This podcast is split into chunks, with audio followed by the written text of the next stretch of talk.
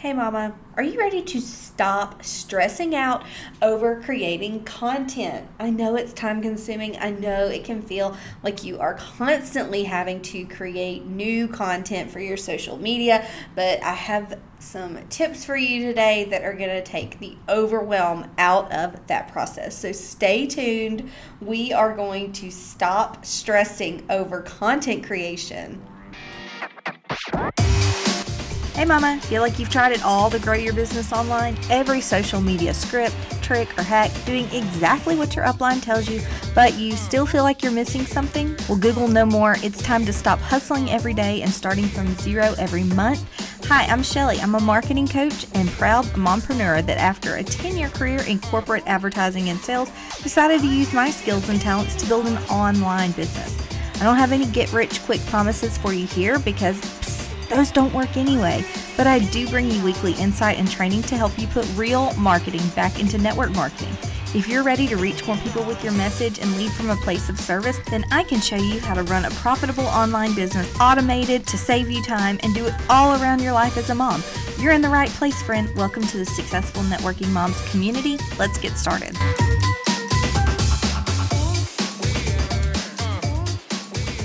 Okay, so as we get started, I just kind of want to speak to the reason I decided to even record this podcast episode. And some of you may be in this same boat, okay? Because I got to a point in my business where I felt like I was just always creating content, new stuff, churning out new content, like constantly writing posts and I just, you know, writing posts, taking pictures, making graphics, like if you have been there, you know exactly what I'm talking about, right? And it got to be really overwhelming. And I stopped and I was like, I'm really confused here because I love my business. I love the moms that I'm called to serve and I love what I'm teaching, but why am I so burnt out creating this content? And on the flip side of that, how do I like justify seeing other content creators who create even more than me like and they seem to be enjoying the process okay? Like maybe i am missing something here. And so i can't really remember who told me this or who kind of put this in perspective for me but i remember hearing someone say to shift your focus from document or from creating to documenting. And we're going to talk about that today, what that even means. And it made a really big difference for me. So I hope it will for you as well. So that's what we're diving into. Because I want you to stop stressing over content creation. This one thing, this one mindset shift, this one perspective shift, whatever you want to call it, really helped me to start getting more visible on social media with less effort. And that's the key is we can do more, more, more, but if we're not enjoying it or it feels tedious, that's not fun. So this is how I have figured out how to, you know, stay more visible on social with less effort. Okay. So the the main thing here to think about is when you are creating content or you're thinking about your ideal customer and who would benefit from the product that you're selling or your business opportunity, whatever it is that you have to offer, you want to be relatable versus completely unattainable. And a lot of times I see content creators and I see people selling things, I see leaders in network marketing companies that are putting a lot of time and effort into creating content that looks perfect and polished and you know it's full of just insightful things. And to me that feels a little unattainable at times. And the people that i tend to connect with more are the people who are relatable that look like they're having fun and enjoying their business. I feel like i get to know them more. And so when i started looking at the content that I consume and the accounts that I follow or the social media influencers that I really enjoy what they're putting out and the people that I'm buying from. Like, who am I buying from? Who did I discover on social media that I then became a customer of? And I looked at what they have in common. It's like, duh, Shelly. of course, it's the people who are relatable and personable that I'm more likely to buy from. Okay.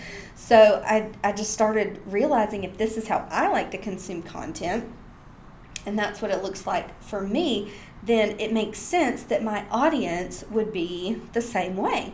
And so I kind of took the pressure off a little bit. I really started looking at my content and what I'm putting out more about documenting my business, documenting my life, documenting, you know, documenting things in a relatable way versus creating and always having to have something that looks perfectly branded and cohesive and aesthetic. My 10 year old, y'all, she loves that word aesthetic.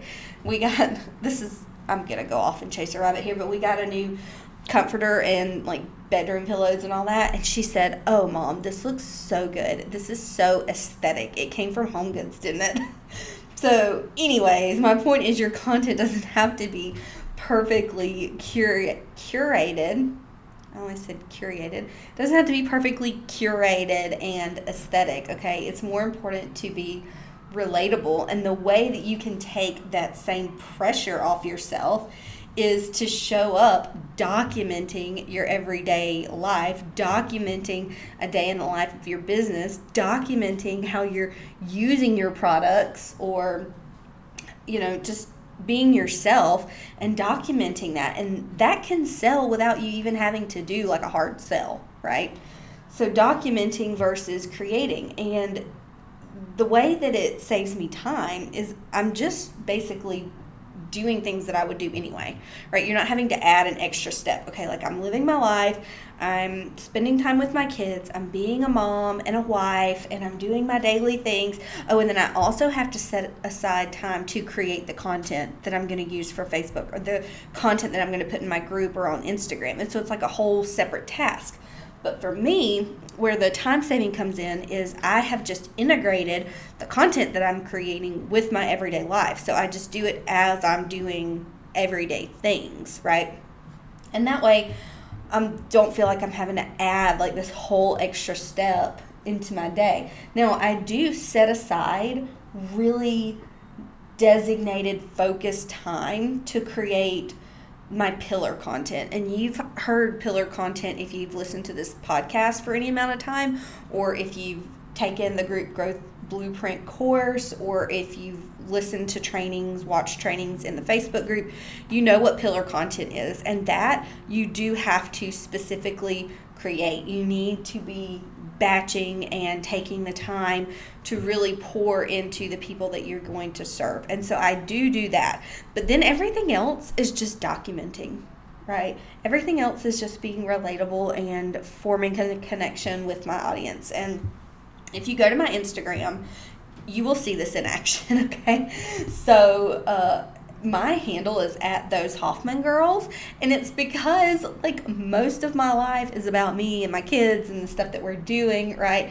And I actually don't even use Instagram to sell my course or to promote my podcast or anything because it had become so heavy and so overwhelming having like an Instagram business page, and I did feel the need to constantly create for it. And so now it's just more a behind the scenes look into my life and my Facebook group and my Facebook community is really where I do the selling and the content creation and all of that. But you'll see what I mean with my Instagram about how I just document everyday life. You know, I don't take time to get over there and create this picture perfect aesthetic look on my Instagram. I just don't. You know, I just I don't have time for it.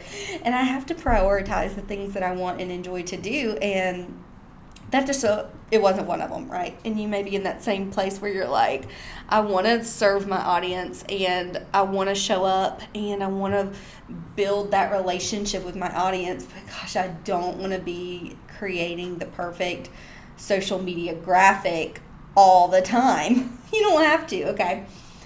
Like my instagram story this morning was one of my most viewed stories in a while and it's just me literally telling the story about how I went to McDonald's and I ordered a Diet Coke and an oatmeal, and I got so excited about my Diet Coke because Diet Coke from McDonald's are the best that you'll ever have. And so I just drove off without my oatmeal.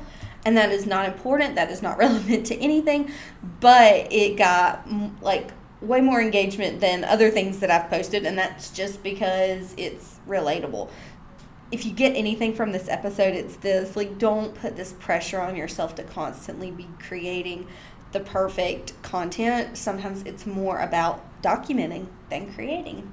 And the more you do this, also, the more comfortable you become and the more natural it feels when you do sell. Because, yes, you have to be selling with your content. If you are not making offers, if you aren't telling people what it is that you have, your audience has no idea how to buy from you and you don't make any money.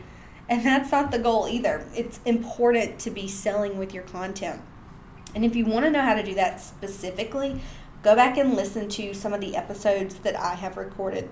I've recorded some episodes specifically on this topic, like how to use your content to sell for you.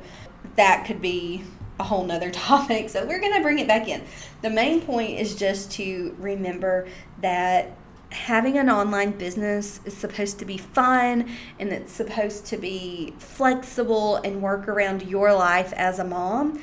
And it can't do that if you feel constantly pressured and stressed out about trying to create content. So sometimes it is about documenting, not creating. I would actually love to see the content that you guys have. Like, do you have an Instagram I could follow or a Facebook group? If so, leave it in a comment in the Successful Networking Moms Facebook community. That's our free community online. You can um, find it in the show notes or you can just search on Facebook for Successful Networking Moms and that group will come up.